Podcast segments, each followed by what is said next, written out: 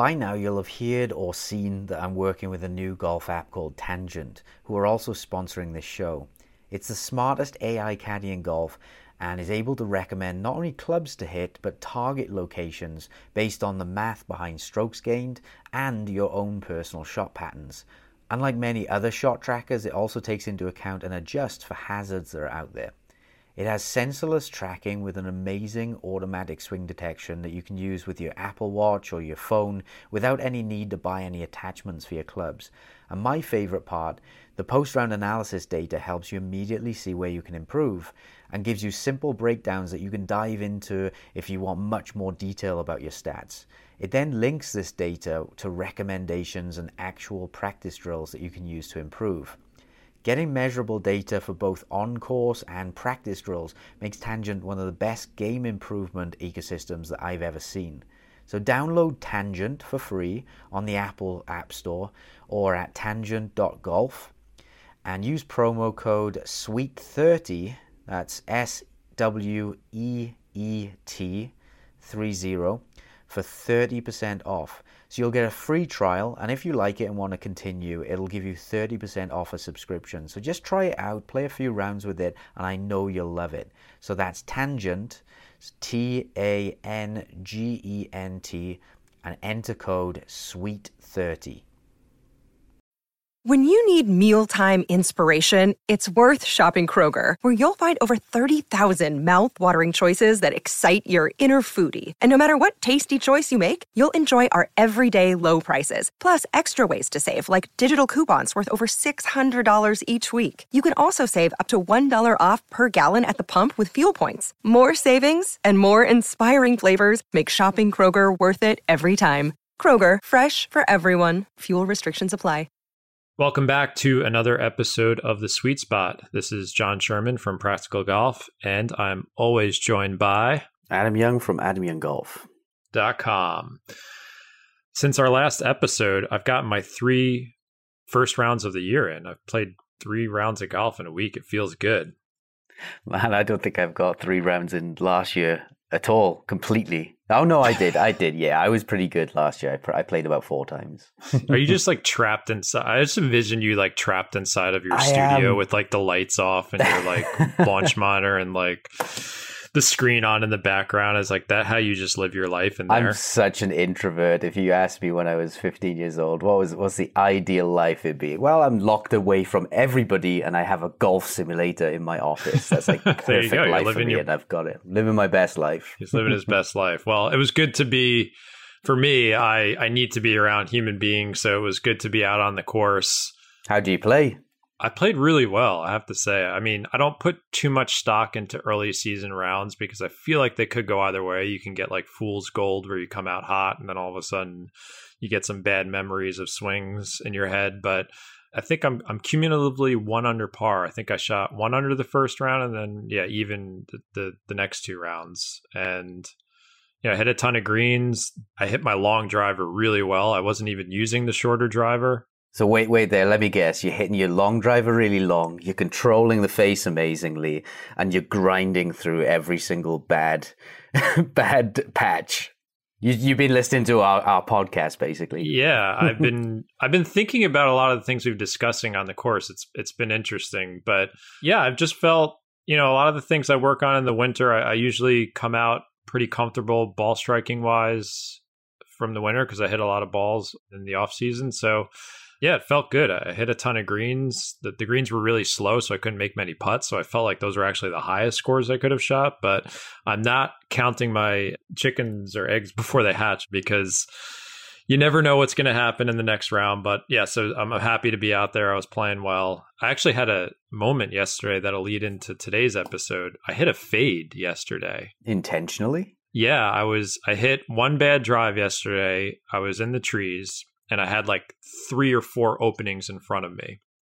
And there was just no way I could do my punch draw in one opening. It was like a five foot opening. So I saw another opening that was pretty wide and I weakened my grip and I did my hammering the nail 30 degrees to the left and I hit this beautiful little like punch fade, landed on the green and I drained a 30 footer for birdie, and and I I, I actually thought of you. I was like, Adam would have been happy with that, but we're going to talk about why I only did that fade in that one scenario versus my regular pattern, which is a draw. So, what are we talking about today? You you, you introduced this. We are talking about shaping the ball, all things shaping. So that's curving left and curving right.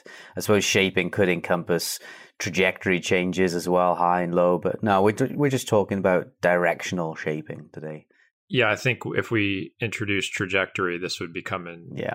a four hour episode. so let's make it our, our normal time because I, I think we're going to have a lot to say about this. It's an interesting topic. We'll talk about some blog posts, but yeah, start us off then, John. What's your what are your views on shaping? Do you like to shape it? Which way do you shape it? So, I mean, anyone who's listened to our show knows that I am a drawer of the golf ball. I think I grew up trying to hit a fade, but I was really hitting like a push block.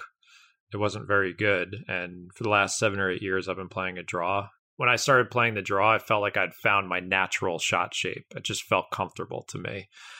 And I've always been of the view that it never made sense to me to work the ball both ways on the course for a number of reasons and i think we'll get into that so that's kind of like my starting point i know there's you know conventional wisdom out there that you know based on the dog leg or where the pin is you want to be shaping the ball in both directions and i don't want to come across like you know saying you can't play great golf or good golf shaping the ball in both directions. I don't want to say that that's impossible. My my belief is is that as someone who wants to make the game simple for myself and everyone else who who chooses to listen to my opinion or your opinion, I'd prefer for people to pick one shot shape that is natural to them and to stick with it and become really good at that.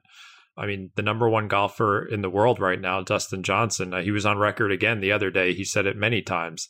He doesn't hit draws I mean, maybe he'll hit it very infrequently once once in a while, but if you watch him play golf, it's a fade every time.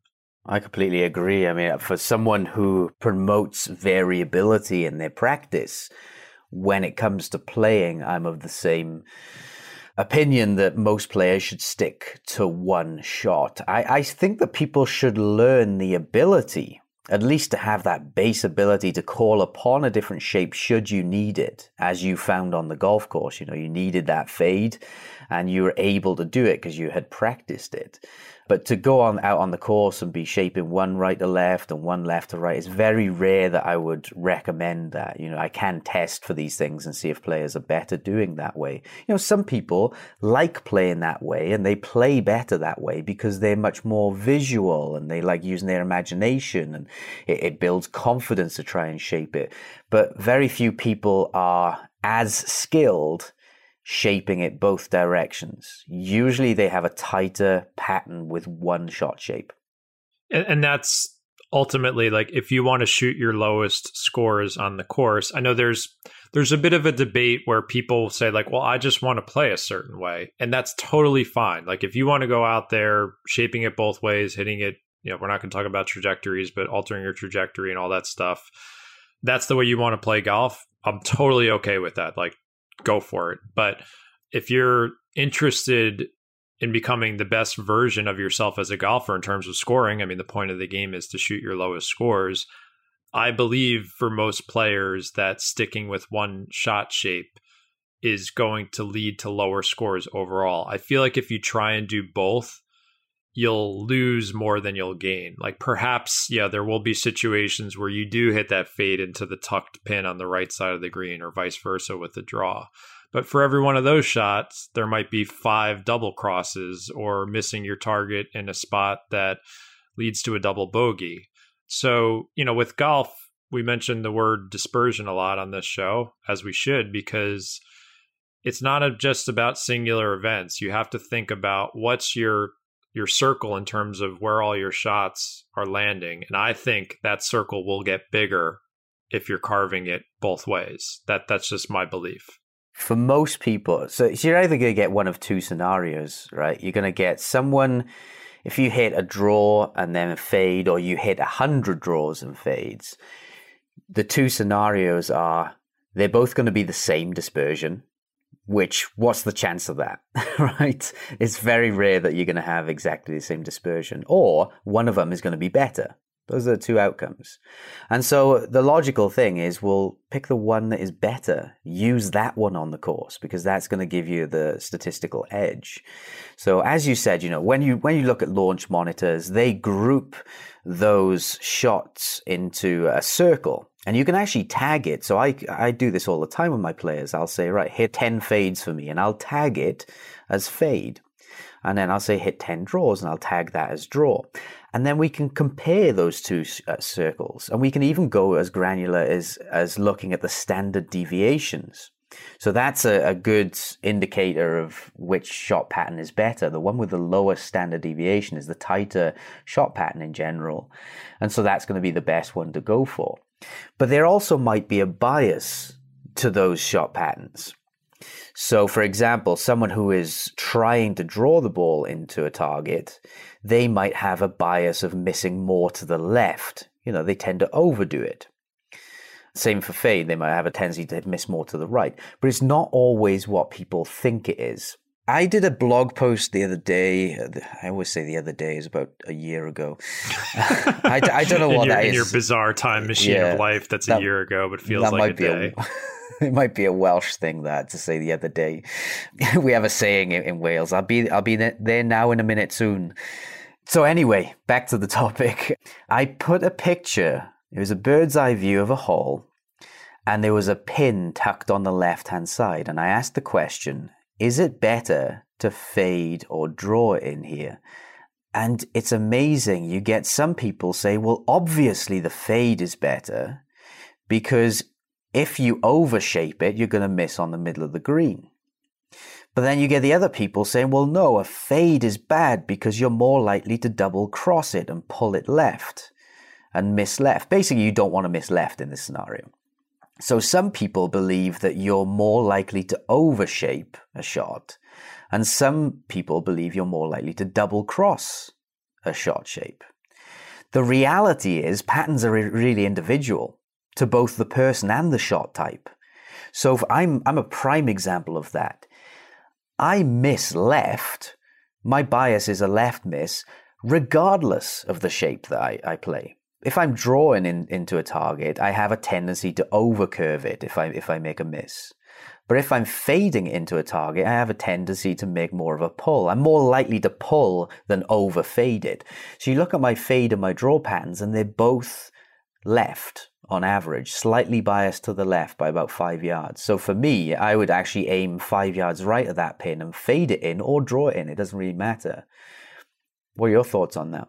Yeah, I think it depends on the player because for me, I'd probably be the opposite of you. I definitely, as someone who draws the ball, I think I have a slight bias to having my ball finish to the left of my target. But if I tried to play a fade, I know I'd very much be struggling with big blocks because I will just present the the club face open at impact more often because that's just what I'm comfortable doing. That's why I feel better hitting the draw because I know I can keep the club face open at impact. That's just a comfortable feeling for me. For me to start the ball left of my target and fade it back to it, that's just a move I'm not good at making. Well, that's because your path is is more in to out, so yeah. you probably find it very difficult to change your path. I would imagine. Yeah, I'm starting from a more extreme place, so for me to go, you know, from let's say six degrees into out, and then go all the way on the opposite side, trying to go, you know, two, three, four degrees out to in, that's just going to mess with my mechanics. It's going to mess with how I probably what what I believe when we talked about this in our face angle episode is is one of the more important ball striking skills is it's going to mess with how I'm presenting the face at impact. When you say mess, it's it's not necessarily incorrect. It's just you're changing motor programs, right? Yeah, and it, it won't create a functional matchup for me. If I go out there playing a fade, I just don't think I'll be able to control it the same way I do with a draw. Which is why I don't even mess around with it aside from you know, very infrequent situations like I was in the trees yesterday. And, you know, I, I had plenty of room and I felt that I, I, could do the fade and it wasn't going to cause more trouble than it was worth versus, you know, if I was aiming at a green, th- there's just no reason for me to, I feel, to work it both ways. I, I feel like I'm not gaining anything from that, mainly because when I think about where the ball's going to end up, I don't think I can create a better dispersion with the fade. Well, here's a good thing. Test it. You, have got the SkyTrak. So, do you have the ability to track shot patterns with that? As in, you can put a circle around specific ones. You can tag it as a fade, or could you tag it as different clubs? Maybe so you could no, it's not a professional product like that, meaning that, you know, for club fitters and, and instructors like yourself, the GC Quad allows you to tag various clubs where SkyTrak is not set up for that. You could do it manually. You could do it manually, yes. I've done tests like that where I separate it. But it, also gets back to uh, maybe even deeper philosophical discussion about swing patterns and technique in your mind. I've got so much ingrained experience and trust with my quote unquote draw swing.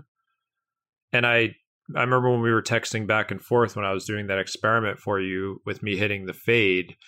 I could do it under no pressure, hit the fade, but you know, you put me in a tournament at the end of the round and when things are really on the line, I have a lot of good moments with my draw swing that I can draw from. Mm-hmm. no, nice, pun, nice. no pun intended. so to introduce a different pattern for me, and and I think this applies to a lot of golfers. You know, that's a whole other motor pattern that you've got to really build a lot of trust in. It's not just being able to do it on the range, and it's not just being able to do it you know, when you're playing a regular round. I'm more interested in how's it going to feel when I'm more nervous or uncomfortable. It's it's really interesting. It's, it's an important point that that the internal mechanics, what's going on in your perception, is huge as well for your ability to draw. Oh, I've done it as well to draw upon a shot pattern or draw out a shot pattern. And I'm the same as you. I see a draw shape, or that's how my brain has been built. And it's so interesting that when I first went on to, at least this is interesting to me, when I first went on to um, radar. I would hit these shots and my eye would see it as straight. Right. So if I hit a shot that landed on the target, I would swear it had no curvature to it. And then I would look at the radar and it said it's curved like five, ten yards left. I'm like, I swear to God that didn't curve, but it did. So it's almost like my brain has trained itself to see a shot that lands on the target as having no curvatures going straight there. And in fact, if I hit a shot that is genuinely straight, that has no curvature, I almost see that ball moving left to right in my eye. So it's like your brain wires itself to see a certain shape after enough enough time, and uh, yeah, it gives you confidence or lack of when you're standing on a on a hole trying to hit a shape that doesn't fit in with what you've ingrained mentally and perceptually. Well, you, you've studied a lot more about the brain and, and motor patterns than I have. The more you know, the more you realize you don't know in that field. It's uh, well, it, ridiculous. The, the question I have is that you know a draw swing and a fade swing are are are different. You have to do different things with your body and the club. So, do you believe it's harder for a golfer to learn how to do two different things versus becoming better at just one thing. And I'm not saying it's impossible to do. I know there are pro golfers out there who hit the ball in both directions. I know it's possible, but you know, we're talking more about the recreational player here who wants to get better. Do you believe it's harder to recall two different motor patterns on the course like that? Yes, and I think there are loads of different reasons why. One of them is how your attention is split. Okay, so when I play a draw, I don't have to think to do that. I don't I don't have to think get my swing path into out. I just turn my mind off. I, I, I lose awareness of the path and my body automatically goes towards that. Whether you call it muscle memory, ingraining. I know muscles don't have memories by the way, so don't kill me on Twitter for that. But yeah, I don't have to think to hit a draw. However, if I want to fade it, because that is not my natural shot shape in air quotes, I would have to be aware of and be consciously changing the path. And so basically I've I've used up one slot in my awareness, if that makes sense. I see I see you know you can only think of so many things in a golf swing, right? And if I'm thinking of path, I've basically used up one of those slots that I can't use for something else. So uh, yeah, I mean I only ever use fade shots if I have to or if it affects other variables, which is the next point, is that changing your motor pattern, when you change to a, a draw fade, you're not only changing the path, but when you change the path and swing direction, you change other variables. For example, if you swing more to the right, that affects low point. It moves the low point farther back. And if you swing more to the left to play a fade, that moves the low point farther forwards. Now, that might be a good or a bad thing, depending.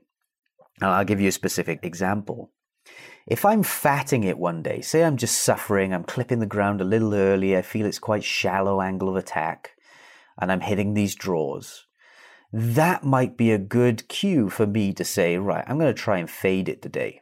And the reason why is when I fade it and swing more left, it's one thought for me, but it shifts my low point forward, steepens the angle of attack, and it changes the shot shape. So I can kill a lot of birds with one stone with that.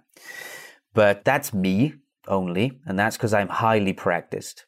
Yeah, I'd say that's a very advanced you know to be able to understand all those things at once and then make that change that's exactly that's an incredibly advanced understanding of the golf swing and all the variables involved I, I will add one thing as well is when i say i feel a fade sometimes i'm not actually fading it so i know that's quite weird to say no I, i've said that in multiple episodes when i'm struggling overcooking my draw i try and hit a fade and i know i'm not actually hitting a fade i'm just neutralizing my draw swing path Perfect. Exactly. That's that's the exact explanation for it. Yeah. So I can hit shots that the reality of it is people will say, "Oh, that looks very straight," or he even has a very small draw, and I'll say to them, "Well, I'm actually feeling a little bit of a fade here."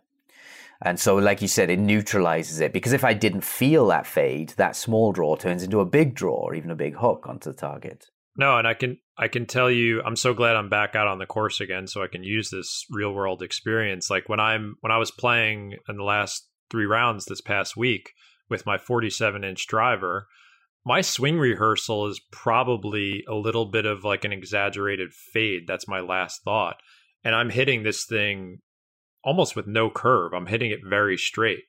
So I don't really try and shape the ball with my driver. I just kind of hit it and then it lands where it lands. I'm not one to try and, you know, the, the modern driver does not want to curve or the ball does not want to curve as much as it used to with, with the new golf ball and the new head. So I'm just trying to hit it to some point out there and live with if it goes to the left or right of that target. But yeah, a lot of my pre swing feels is like maybe trying to hit a light little fade with that driver. And what I'm really doing is like hitting up on it a lot. And it's almost like a straight pattern for me because I'm not really coming from the inside that much. I've seen Spieth doing a lot of uh, kind of over the top moves at the moment, which is basically trying to neutralize his pattern, right? Yeah, he's he's doing some interesting. He's trying to fade his driver now, and I, I always viewed him as a, a, drawer of the golf ball. I see him hitting a lot of fades, but that's a whole separate topic. I mean, I'm watching that Masters leaderboard right now, hoping he's climbing. But that that's a let's not go there. It, it all links back to our overarching principle, right? Of of trying the opposite.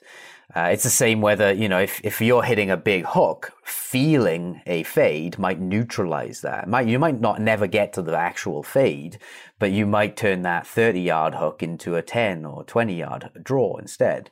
And it's the same if you're hitting the toe and you feel like you try and hit the heel, you might never get towards the heel, but it neutralizes it, moves the pattern in the right direction. So it's the same with this. And by the way, it's okay to, a shot shape could be straight now, I know no shot is actually straight. Every shot, by definition, is going to have some amount of curvature, whether it's a millimeter. Have you ever seen Adam Scott hit balls in person? I, I can't recall it, but I'd imagine dead, it's pretty... dead straight. He's the only golfer I've ever seen hit dead straight golf ball over and over again.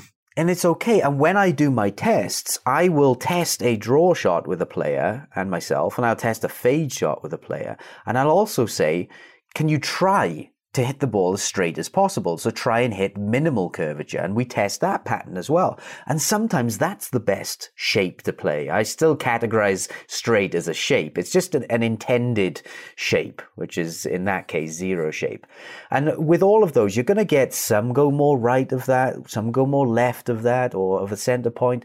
But ultimately, you pick the one that has the tightest dispersion as long as it's not biased crazy. And then you you try and overlay that onto the golf course better. I think a lot of people have been taught to believe you know the eliminating one side of the course and it's just not true. And i i feel like when i'm playing my best golf that if I'm going to miss my target, I'd rather miss it equally on both sides. Obviously, not that much, but you know, I've tracked my driving stats, and when I'm driving it really well, I'm missing when I miss the fairway. It's it's almost an equal miss on the left and right. Would you prefer, you know, players you work with to have an, a more even miss, or like you want them to miss eighty percent on the left side? You want it to be even. But if they're playing a course where there's water on every single hole on the left sure. side, then you want them to have a more right bias miss. So you've got to play the hole in front of you. You've got to play this, play the scenario in front of you. Like I remember the first hole at, at one of my courses had water on the left. And uh, yeah, my stats were when I missed, 90% of the misses on that hole went to the right side. Only 10% missed to the left. I guess the point I'm trying to make, forget about, you know, extremely like water hazards or out of bounds, something like that. Of course, you want to aim away from that trouble. We've discussed that in other episodes of strategy, but I'm just talking about let's say you're just like hitting, you know, to a, normal green or a normal fairway with, you know, relatively normal bunkers and rough on both sides. I think a lot of people have been led to believe with shot shape, and I did too for a long time, that if you're hitting a fade, well, I don't have to worry about hitting that left side because the ball's always going to curve to the right. And if I'm hitting a draw, you know, I don't have to worry about missing to the right of the target because it's curving to the left. And it's just not true. Nope, it's not true. Basically, when you hit 100 shots, you're going to get a shot circle some of those shots are going to be more right in that circle, some are going to be more left, some are going to be more centered. You just have to overlay that circle on the scenario the best way you can. You can eliminate one side of the course.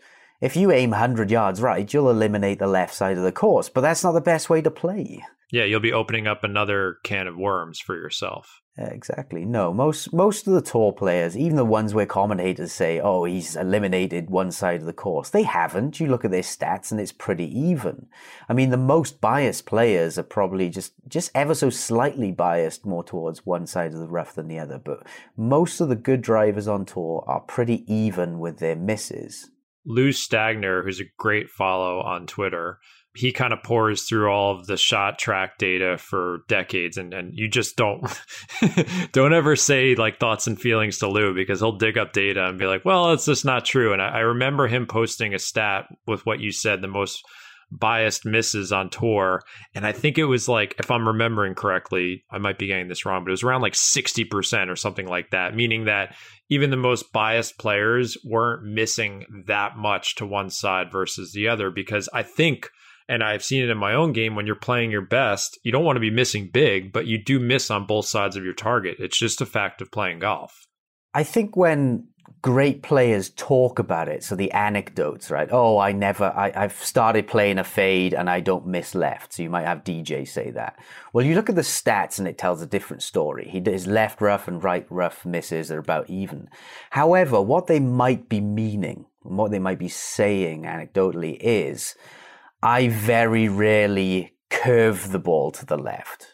So he's basically saying 95% of my shots curve to the right. And now, now that's different. That's different than missing. He's not double crossing. Yeah, exactly. So that, that's good because that can give you a confident feeling to know the ball is going to shape one way. But ultimately, you're still, even if you shape 90% or 95% of your shots left to right, you're still going to have some misses because there'll be some pulls in there occasionally. And that's not always a bad thing.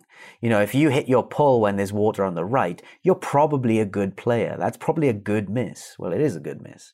Yeah. And it gets back, I think one of our popular episodes so far has been the face angle discussion. If you haven't listened to it, go back to it. But when we talked about what makes a golf ball curve and end up where it does.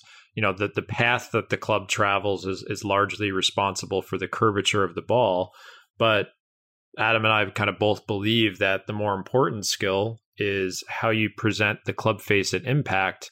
And it does relate to this discussion because what Adam just said is that although, you know, DJ does have a very consistent swing path. I don't know what his swing path is. I'm assuming it's probably like one, two, three degrees out to in, something like that. I'm sure it's not extreme. That's very consistent. But where he presents the face at impact, is it open to his? You have to be relative to the path and the target, but his face might be more closed on one shot. So it starts further left and it might curve left to right, but it's still going to end up left of where he initially planned because it started so far left, although it curved. So I guess what I'm trying to say is is that even though you if you do have a consistent shot shape, you will miss it on different parts of the course because of where that club face is pointing at impact. And that's the harder variable to control in golf. It tends to be that path is twice as consistent as face. It's based on data from what I see. For the majority of players, their path doesn't change that much. You know, a good player, my path, for example, if I hit 20 balls, the standard deviation will be half a degree. Whereas the club face might be 1, 1.2, 1.5 degrees. So it changes two to three times as much as the path. So as you said, you can almost say that your path is going to be static and your shot outcome is going to be a result of how well you presented the face. By the way, we've gone 30 minutes and we haven't really talked about how you draw or fade it. Oh yeah. Do we want to talk about do we want to like give people like homework on ball flight laws? Because I, I feel like we've tried to talk about it before on other episodes. It's like it's difficult to in an audio format to talk about what makes a golf ball draw versus fade, you know, face the path and all that stuff. You give it a shot because you're you're the better person at this. Yeah, I'll give the basics of the physics of how what you have to do through impact. You can give the anecdotal how I shape it part. So if you want to hit a draw, your path must be to the right of the target, and your face should be some amount closed to the path, but still open to your target. Well, you could add that on, yeah. I just add yeah. the simple algorithm of if you want more curvature, get the face more close to the path. Yep. And same for the fade, right? You're, to hit a fade, your path must be left of the target, and your face should be some amount open to it. If you want more curvature, you open the face more. If you want less curvature, you open the face left. Pretty as, as simple as that, really. That's the simplest algorithm I can get people to understand. You can go down the road of you need your path five degrees to the right and face needs to be half of that. But it actually varies with clubs as well. So it can get really complicated if you are diving into the details of it and the numbers. But there are simple algorithms like that. And uh, when I'm practicing on the range and I'm hitting shots and adjusting my shot shapes, I base it off simple algorithms again. If I need the end result to be more left or right, I change the face. This is a personal algorithm. And if I if the ball lands on my target and it's shaped in the right way, but it didn't have enough shape. So say I'm fading it and I'm like, uh, it was a five yard fade. Let's see if I can do a 20 yard fade. Well, if I'm going to change the amount of curvature, I'm going to tinker more with the path. Yeah, you're going to swing more to the left. Exactly, yeah. Now, the reality is when we change our path, usually it drags the face with it a little bit. So if I swing 10 degrees to the left, I'm going to present the face some, some amount left as well. But that's more of a personal thing. You know, different people respond differently. If I ask 100 golfers to swing more left, some of them will drag the face on a one to one basis, you know, swing 10 degrees left, face goes 10 degrees more left. Some of them will only change the path. So it can get really um, individualized with that. But again, I've gone down a little rabbit hole there to simplify it. A draw, your path must be right at the target, face a little bit close to the path. And for a fade, path must be left of the target, face open to the path and then you can just adjust the face more open or closed depending on how much curvature you need. So how do you go about shot shaping? If I asked you, if I put a gun to your head and said, I need you to draw one and fade one, what would you anecdotally do? When you're hiring for your small business, you want to find quality professionals that are right for the role. That's why you have to check out LinkedIn Jobs. LinkedIn Jobs has the tools to help find the right professionals for your team faster and for free. You can post your job for free at linkedin.com forward slash sweet spot. LinkedIn is not just a job board. It helps you hire professionals you cannot find anywhere else, even those who aren't actively searching for a new job, but might be open to a new perfect role.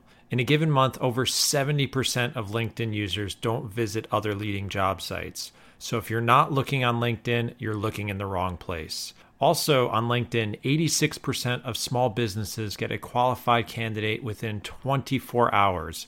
Hire professionals like a professional on LinkedIn. Just recently, they even launched a new feature that helps you write your job description, making the process even easier and quicker. And they know that small business owners like myself and Adam are wearing so many hats and might not have the resources to hire, so it's a great place to get help. Now, here's what you can do Post your job for free at linkedin.com forward slash sweet spot. That's linkedin.com forward slash sweet spot to post your job for free. Terms and conditions apply. We have an exclusive offer on one of my favorite golf shoe brands, True Linkswear. They just released their new Lux G shoes, which is their first big release of 2024 and it is packed with a ton of features. The Lux G is available in both men's and women's models, and it combines tour level performance with a new fit and feel. You'll get the comfort that True Linkswear is known for with their Wonderlux midsole for a supportive yet comfortable ride. The Lux G is also fully waterproof with a two year warranty, and they have designed it with their padded heel lock system to ensure stability throughout the entire golf swing. But they didn't stop there. True Linkswear always pays attention to the small details. There's padding on the back to prevent rubbing against your foot, an antimicrobial comfort insole, and the Lux G's come in multiple colors. Sweet Spot listeners can get 15% off the Lux G shoes by visiting truelinkswear.com and using promo code SweetSpot. Once again, that's truelinkswear.com and use promo code SweetSpot, that's one word, to get 15% off their new Lux G shoes. Well, like you said earlier, I don't think about hitting the draw anymore. It's just my golf swing. So my I think one of the reasons that I felt eventually felt more comfortable hitting a draw is because I felt like I could keep the club face open at impact. And th- and when I say open, I mean relative to my target. So if I have a straight line going at my target that's parallel to my feet just for simplicity's sake, I feel more comfortable with my club face pointing to the right of that target at impact. And we know that my path has to be somewhere outside of that. So the face has to be pointing, for simplicity's sake, somewhere between the target and the path. So I feel very comfortable when I'm swinging a golf club, my last swing thought be that club face is open. And I know that because my path is so into out, that despite the ball starting to the right, most times it is going to curve back. And I'm totally okay with it. I actually feel okay missing my targets to the right. What I can't live with is when I close the face too much or my path gets too extreme and then I'm hitting a huge hook that's either starting right and hooking left really hard, or even worse, if my club face is even more closed at impact, the hook that starts left and goes even more left. That is the outcome I cannot live with on the course. So basically, when you're hitting a draw, you don't have to worry about your path. That's natural. So you can place all your attention on the face. Correct. I, I think my most dominant, if I have a swing thought or swing cue, whatever you want to call it, is mostly my club face orientation. I feel like I, I've gotten to another level of golf being more cognizant of where the club face is pointing at impact and not worrying about my path. Now that I've learned all this stuff, you know, there was a time when, you know, maybe I, I did these things, but I didn't quite understand why they were happening. Now I have a much better understanding of the ball flight laws, not a perfect understanding, but a pretty good understanding, I think, at this point and I still don't think about that on the course. I don't go on the course thinking about how many degrees open or shut my face is or my swing path or anything like that. I am just, you know, when I'm playing my best, I'm just swinging. And then we talked about those minor adjustments and tweaks we can make when we feel like we need to, but not too many of them, balancing that that that balancing act we talk about in each episode. So what did you have to do for that fade shot on the course you hit? Well, the fade, the good thing was was the ball was a little bit below my feet. so that that helped me out. But you know, for that one, I, I actually did weaken my grip. I thought it would be a fun experiment. So I weakened my grip a bit. And I just my my cue was swinging left. That was it. Okay, cool. Yeah, so you weakened the grip. That opens the face to path for most people, and then you just focused on the on the path swinging left with a simple cue. Here's the flip side of that. If I decided to get cute and say like, "Oh, I'm going to be, you know, the golfer who works it both ways," I can pretty much guarantee you that outside of that one shot, which was a good result, I could have left the face two open and hit it right into the tree branch in front of me. It was one shot, so let's not pretend like I mastered the fade. I know almost for a fact it would take me many, many, many rounds of golf to be able to hit a functional fade. And I say functional at best. And I don't even want to do that experiment. Well, what happened when when we we did that experiment already? when I said to you, just for fun, let's try and neutralize that swing of yours and hit less of a draw. What happened to the the end result? I lost distance. Yeah, I wasn't hitting it as far, so that that's another variable I'd have to contend with. So if I went so out on the course, went up. Yeah, my spin went up.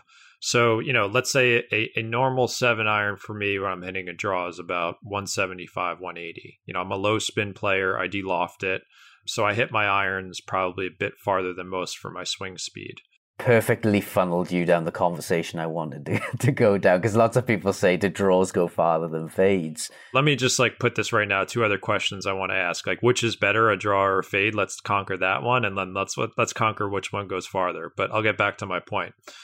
So I know what to expect from my seven iron, nine iron, whatever. I know my distances, but now let's say I hit that fade. I'm spinning it more I'm probably de-lofting it less, so I'm adding more loft and impact. Would you agree with that based on what you saw with what I was hitting when I did that experiment? Yes, I would say spin loft changes, not necessarily dynamic loft. Yes, spin loft changes. So let's just say I was spinning it more, so I can expect trajectory and distance to change. If I'm spinning it more, the ball is going to go higher on me, and I'm not going to hit it as far. So now I have to not only contend with the variability of the shot shape. So let's say, like, yeah, there was a back right pin. And again, I don't chase pins, but let's say I do. Not only would I have to contend with the different shot shape, different feeling, now I'm having to contend with the variable of trajectory and distance. How far am I going to hit that seven iron? Because that's pretty important for an approach shot, right? How's it going to react to the wind? Let's say I'm hitting into the wind, then I'm spinning it more. It's going to balloon more on me. So these are the reasons why I think I'm skilled enough to learn how to hit the fade, but I just don't want to deal with that extra burden on the course and more variables. In golf, I'm looking to remove variables. I'm looking to keep this game as simple as possible so that when I step up to the ball, my mind is not clear. It's never going to be clear. I've got demons just like the rest of you. But I want to feel like I'm reacting in the moment. And when I talk about, you know, Adam asked me, what do I feel like a draw feels like? I'm just hitting a golf ball. I'm not really thinking about what I'm doing too much. So to introduce a whole other, you know, swing pattern, I have to think about mechanically what I'm doing differently, but I'm also having to contend with the differences in the result. I feel like I don't stand to gain more from that versus if I just stuck with what I've got and get really good at knowing what to expect from my draw like you said, in golf, we're trying to reduce variables. When you when you start shaping it both ways on the course, I want to be specific about that. When you start shaping it both ways on the course, you're introducing mental variables. You know, you have to be aware of more things, path as well as face, as well as strike, and all the playing variables, like you said. How does it react? How does it spin? How does it release? It's just it's just too much. It's not the best thing. So, which is best then? If we have to stick to one shape, what's best? Draw or fade?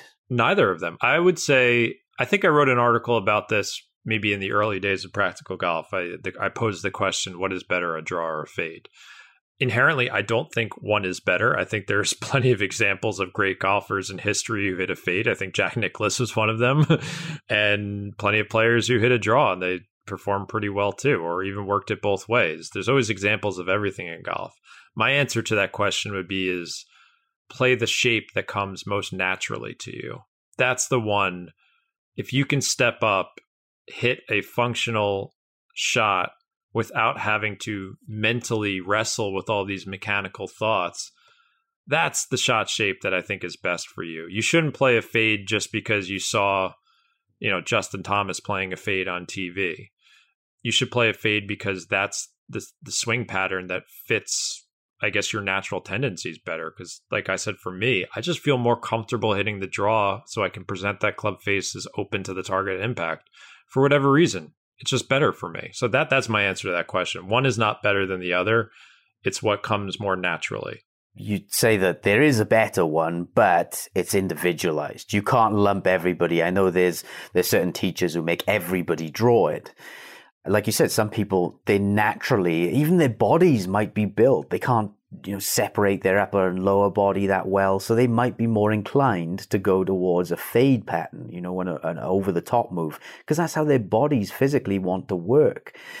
So yeah, there there is one that's better, but it's individualized. You can't lump everybody into a draw is better category you just look at the outcomes, right? You ask players to hit both shapes if they can. If they can't, don't worry about it. And then you see which one produces the, the tightest dispersion. So for me, when I'm running my tests, if I hit fades and draws, it depends on the day, but most days a draw is better for me.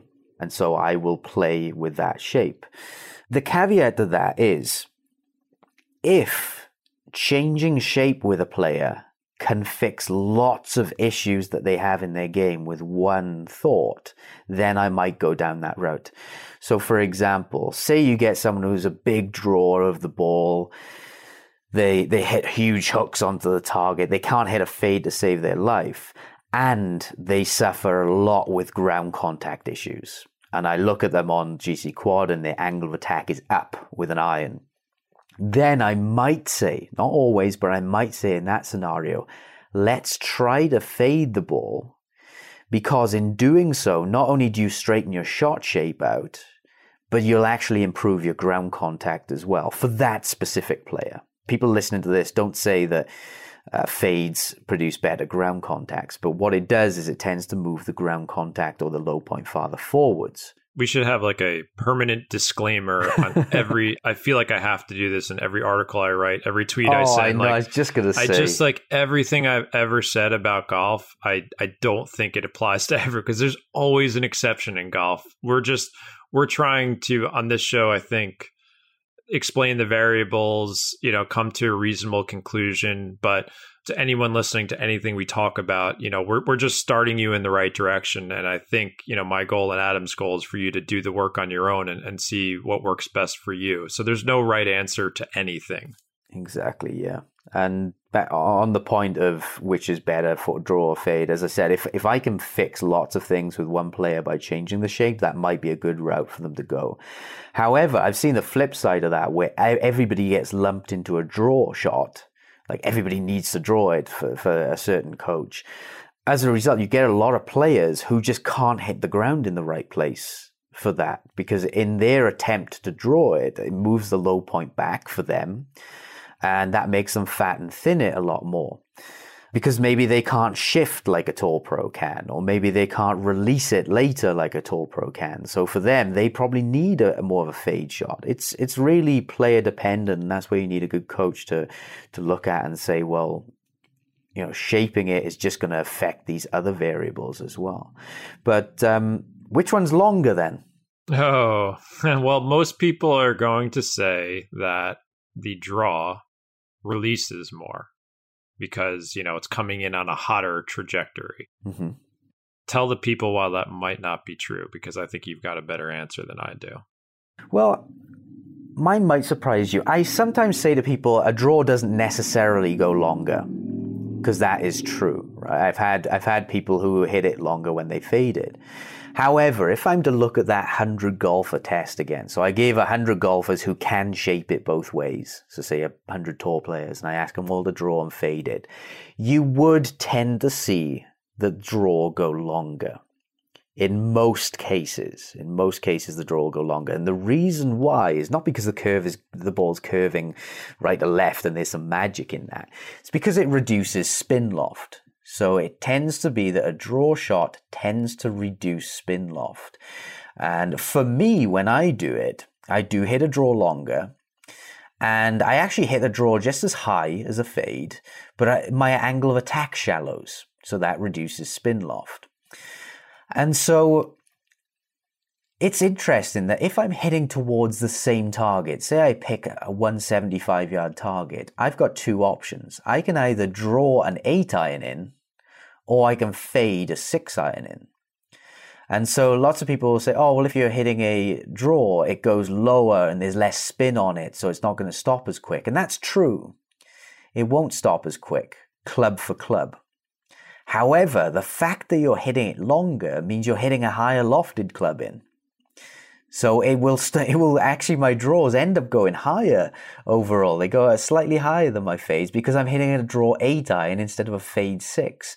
So it's really interesting. Again, you just have to run all these tests on yourself. And if you've got a great launch monitor, you can get this awesome data and feedback. But this is what I do with my higher end players. We test all this stuff. We look at how it affects the the result, and we say, okay, which one is which one is better. I think if I'm remembering correctly, and I, am almost positive Ping did this test. A straight shot goes the farthest. Like if you actually look at it all. Yeah, yeah. They ran it with a robot or they I think they did some algorithms and a straight shot goes a little bit farther. The problem is is that we're not robots. We're not Adam Scott. Yeah, I don't see the same pattern. I'll be honest, I've tested hundreds of golfers with this. I don't see that same thing where a straight shot goes farther. I still see a draw going slightly farther. So I don't know whether theirs was a robot thing where they they standardized spin loft or something or whether it was algorithmic. In real world testing, I don't find that same pattern. However, there is some logic behind it. When you're hitting a straight shot, you're not cutting across it basically anyway, and so more energy gets imparted into the ball. As I said, I just in real world testing, I don't see that. Yeah, I mean, I could tell you going from when I was trying to hit that fade to a draw, it immediately added a ton of distance to my game, and probably because of my spin rate dropped so much. You mean the opposite? When you went from the draw to the fade, you lost distance, right? No, I, well, that was recently. I'm talking about like when I, you know, eight or 10 years ago when I switched to hitting, trying to hit a fade unsuccessfully, hitting my fades to hitting a draw. That added distance for my game. But you mentioned something like people assume, and I hate when I hear this on TV because it's just not true. You know, you hear an announcer say that, oh, well, you know, the, they almost say that they want people to hit fades with their irons because it has more stopping power on the green. Yeah, club for club. Yes, club for club. And and you mentioned why that might not be true. But, you know, as someone in the real world who hits very low spinning, delofted iron shots, I don't have much of a problem stopping the golf ball on greens. it's just not it's not a problem for me. Yeah, modern equipment's pretty good. Yeah, so I think, you know, when you talk about there's theoretical what's better, but in the real world, I keep coming back to what's functional. And that's why I always say to people, my original answer is which one's better is that I, I, still think it's the one that comes natural to you and don't fight your natural instincts because no matter which one you choose, you can play very good golf with it. You'll be able to hit greens, you'll be able to stop the ball. You can figure out a way to do that if you become good with that shot shape. I actually get more stopping power with a draw shot because, as I said, if I'm hitting to 175, that's a fade six iron or draw eight iron. And when I'm drawing the eight iron, I'm getting higher launch and probably equal spin, you know, compared to those two shots. The descent angle that the ball's coming down on a less steep angle, so it's gonna. I mean, there's two there's two ways to stop a golf ball, either with height and descent angle just like it just kind of it's coming in on such a high trajectory that it lands softly or you spin it more or you do a combination of both so like let's say i hit a, a low wedge shot i need to stop that with a ton of spin or i can hit the flop shot that just stops because of its trajectory and the same is true with shot shapes and irons like if i if i can hit an 8 iron with the draw pattern i'm naturally going to hit it much higher because of the loft of the club versus the 6 iron fade pattern. So it's not just about spin rate, it's it's how high the ball's getting because the loft you're presenting at impact. You know, as a kid, that's why I actually, even when I was 15 years old, I was thinking this this way in terms of stopping the ball on the green quicker with a harder ball. And my theory behind that was if I use a soft ball and I lose 20 yards or 10 yards, whatever it is, I'm going to be going in with more club. And so, yes, I'm going to have more spin, but I'm also going to be, you know, I'm going to be hitting a, say, a five iron in instead of an eight iron. So what I used to use was Dunlop DDH balls, which are just rocks. Oh, I remember those. I haven't I used, thought of that word in a long time. Yeah, but I used to get my drive out there 20 yards farther, and then I would hit the club in that would be one club longer as well. So instead of hitting a five iron from way back, I'd be hitting an eight iron in from much farther forward. So I'd be stopping it. Yes, I'd get much less spin, but I'm going to be getting a hell of a lot more spin out of a DDH with an 8 iron than I would a Balata with a 5 iron. And also, harder balls, they tend to launch higher. So I had a higher peak height. So I could stop the ball pretty quickly with a Dunlop DDH. That's just the theory on it. But yeah, it makes sense when you get all these numbers now from the launch monitors. I can actually test these things. So I think we've we've presented people, at least with our I think we've done a little sales pitch on this episode. I think we've told everyone who's listening three main, if I'm remembering correctly, you can add to this as well. There is no one right shot shape. I think Adam and I are both in agreement that a fade is not better than a draw or vice versa, but there is a better version for each golfer, and they need to do the work to figure that out. You shouldn't aspire to hit a fade because, you know, again, you heard about it on TV, them saying it has more stopping power, or you see a pro golfer playing a fade that you like. That's not the reason to play a fade. I think the reason to play a fade is because it, it suits your your natural tendencies more efficiently. So one's not better than the other. There's evidence to suggest that the draw goes farther, but let's just say for all intents and purposes, don't play one or the other to gain or lose distance. But I think our number one point in this episode is that I don't think most golfers stand to gain more in terms of lowering their scores. That's the point of this game by trying to work the ball in both directions based on pin positions, dog legs. I just haven't seen any evidence out there in my game or looking at aggregate data and a lot of other sources where I'm seeing like, oh yeah, if it's a dog leg left, you got to hit a draw, and vice versa for a dog leg right. If there's a tuck, there are very few scenarios where you need to hit a certain shape. Very few. Yeah, it's just for me, it would only be like physical barriers. And even that, certain times, if I have something blocking my path and I have to hit a fade, there are times like if I'm in a recovery situation where I will hit a punch draw out of the right hand side of the trees just to get out of trouble. Because hitting a punch fade for me is re- like a super low running fade that's really hard for me to do. I, I, just can't do it. So if I'm under the gun, maybe in a tournament or in, in a round that has some importance, not a practice scenario, I'm just going to maybe hit a low running draw just to get back out on the fairway. So I opened the episode saying I hit a fade yesterday, but that'll probably be one of five fades I hit all year.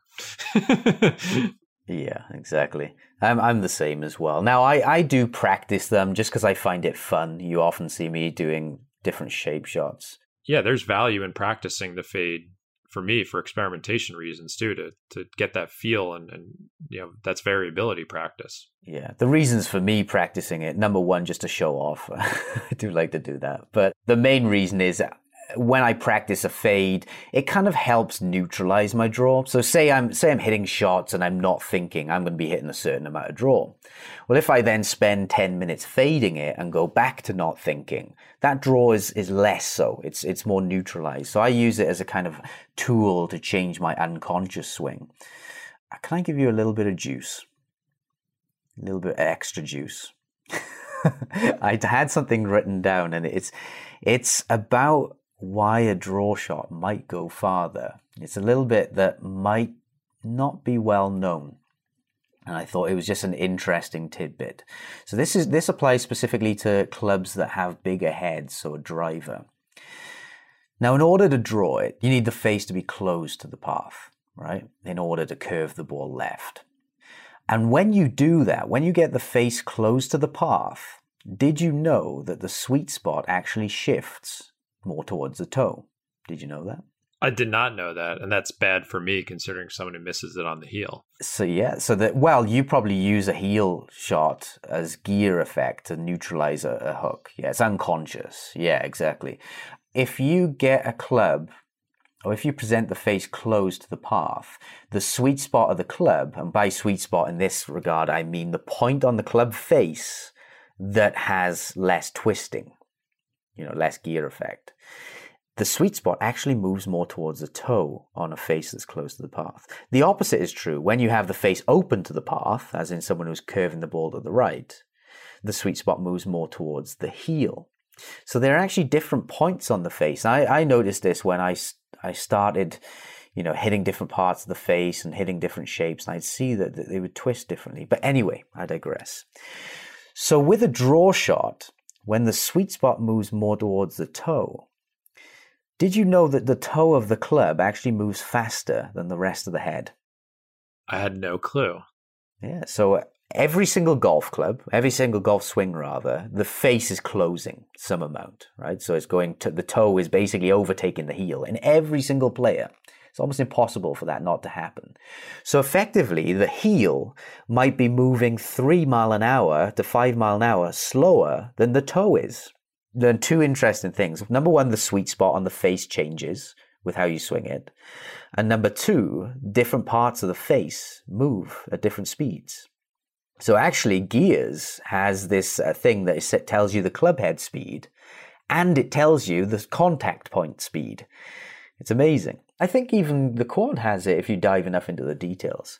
So the thing I want to say from that is by drawing it, by hit it, swinging in to out with a slightly closed face, you can start to hit more towards the toe and still achieve maximum smash. And because the toe is moving faster, you'll get a little bit more ball speed. So lots of people used to say, they used to look at my TrackMan numbers and they say, Adam, how are you getting 1.51 smashes? That's illegal. And the reason why, or one of the reasons why, is because 1.5 is supposed to be the max, right? And I, I often get 1.51 or 1.52. The reason why is my club head might be moving 100 mile an hour, but the part on the face I was hitting would be moving 103 mile an hour. So it wasn't TrackMan overestimating your swing speed, as some people say radar does? No, TrackMan is measuring the club head speed, the mm-hmm. mass of the club head. It's not measuring the face speed. Okay. So whereas Quad measures the face speed, it measures the contact points. You often see a lower smash factor with a Quad or efficiency ratio, they call it. So yeah, they're just measuring different things really. And so yeah, I, I tend to hit slightly out of the toe because I know that's where my sweet spot is, and I can also get more ball speed out of that and it's all intentional. I, I, can train you how to do it in the strike plan. but yeah, it suits my draw shape as well. So there's, as I said, there can be a little bit more ball speed. That's how I get my 1.52 smashes on TrackMan effectively and get more ball speed for, for my club speed. Nice podcast plug there too. You said sweet spot like 11 times. Oh, all right. Awesome. I was also, I have to admit, like usually I'm paying attention to every word you say, but I was, I just went into like a cold sweat. I was looking at the Masters leaderboard and I couldn't find Spieth's name, but he's still three under par. I was like, panicking I'm, for a second. So there. I'm here dropping bombs on you, yeah, giving you sweet spot like, shifting and yeah. face speed and smash factors above 1.5, and you're there zoning out looking at Spieth. Yeah, I was. I was legitimately panicking because I couldn't see his. Because you know they showed like the. I don't even know if you know this because you don't even watch professional golf, but they show the Masters leaderboard in the old-fashioned way. You know, it's kind of like a nice right. thing they do. And I couldn't find. I was just like looking. I'm like, where's his name? Where's his name? So I had to like search for him manually, and he's still three under through 14. So I'm a big Jordan Spieth fan, and by and he won. You know, this is our first episode since he won last week. So kudos to that, Spieth. And I'm changing the episode at the end. All right, what are your final thoughts? Let's wrap this up. Practice different shapes a little bit, a tiny bit, just in case you might need it one day, right? But understand, as you said, you might only have to pull it out, pull out a draw shot or fade shot once a round or something like that. So maybe maybe don't even practice it at all. I still like players to hit right and left. So even with a draw shot, even you, you stick predominantly to a draw. However, you still have the ability to make that ball land more right or more left by adjusting the face, which guys go back to our face direction episode for more on that. Draws usually go farther than fades for many reasons, but they don't have to. It's a lot of uh, other factors involved and generally just play the shot that you are best at that, that gives you the lowest or the tightest dispersion. That is generally the best rule which usually is your natural shot shape right? Keep it simple one shot shape. Where can people find you and what products can you get them in their hands so they can help their game so you can find me at practical-golf.com. Join our newsletter. I'm sorry we had a really cool masters pool with a ton of prizes, but unfortunately this episode was recorded after it started, so I'm sorry if you missed out on that. But you can check out our deals section on the site. Only products I use and support myself, like the divot board, some of our launch monitors. We just added the Spornia net, which I think is going to sell out again. It's a really good I don't want to call it a budget net, but it's a low cost net that's awesome. So you can check out our deals, sign up for the newsletter. And Adam, where can they find you and what can they buy from you? Go to adamyounggolf.com. I have free stuff on there, so you don't have to bring out your wallet. But if you wanted to really dive in and the stuff that we've talked about today, I've simplified and made it all visual in the accuracy plans. If you really want to improve your left to right, maybe learn how to shape it or not, but certainly learn how to hit your target more often, then the accuracy plan is a great improvement product for you. Okay. Thanks for listening, and we will see you next time. Thank you, everybody. See you next time.